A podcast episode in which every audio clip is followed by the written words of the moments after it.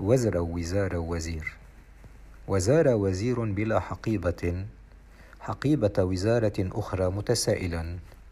أيجوز وزر وزارة بلا حقيبة بحقيبة الوزارة؟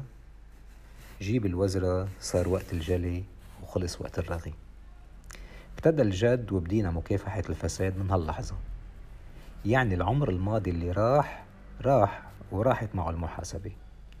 من هلأ ورايح دخلك ليه بقي غير الدين العام؟ أو خايفين على عائدات الضرائب اللي عم بتدفعونا إياها لتعطوا معاشات لجماعتكم اللي وظفتوهم بالدولة؟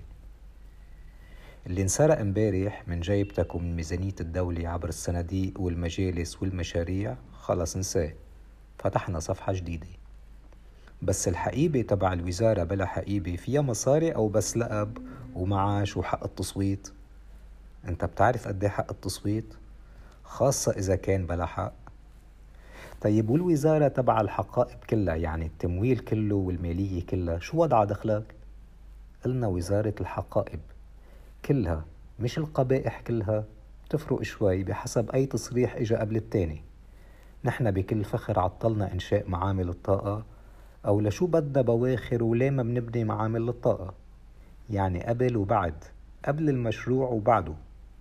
عفى الله عما مضى وأما بعد. بعد في أخبار بالكيلو.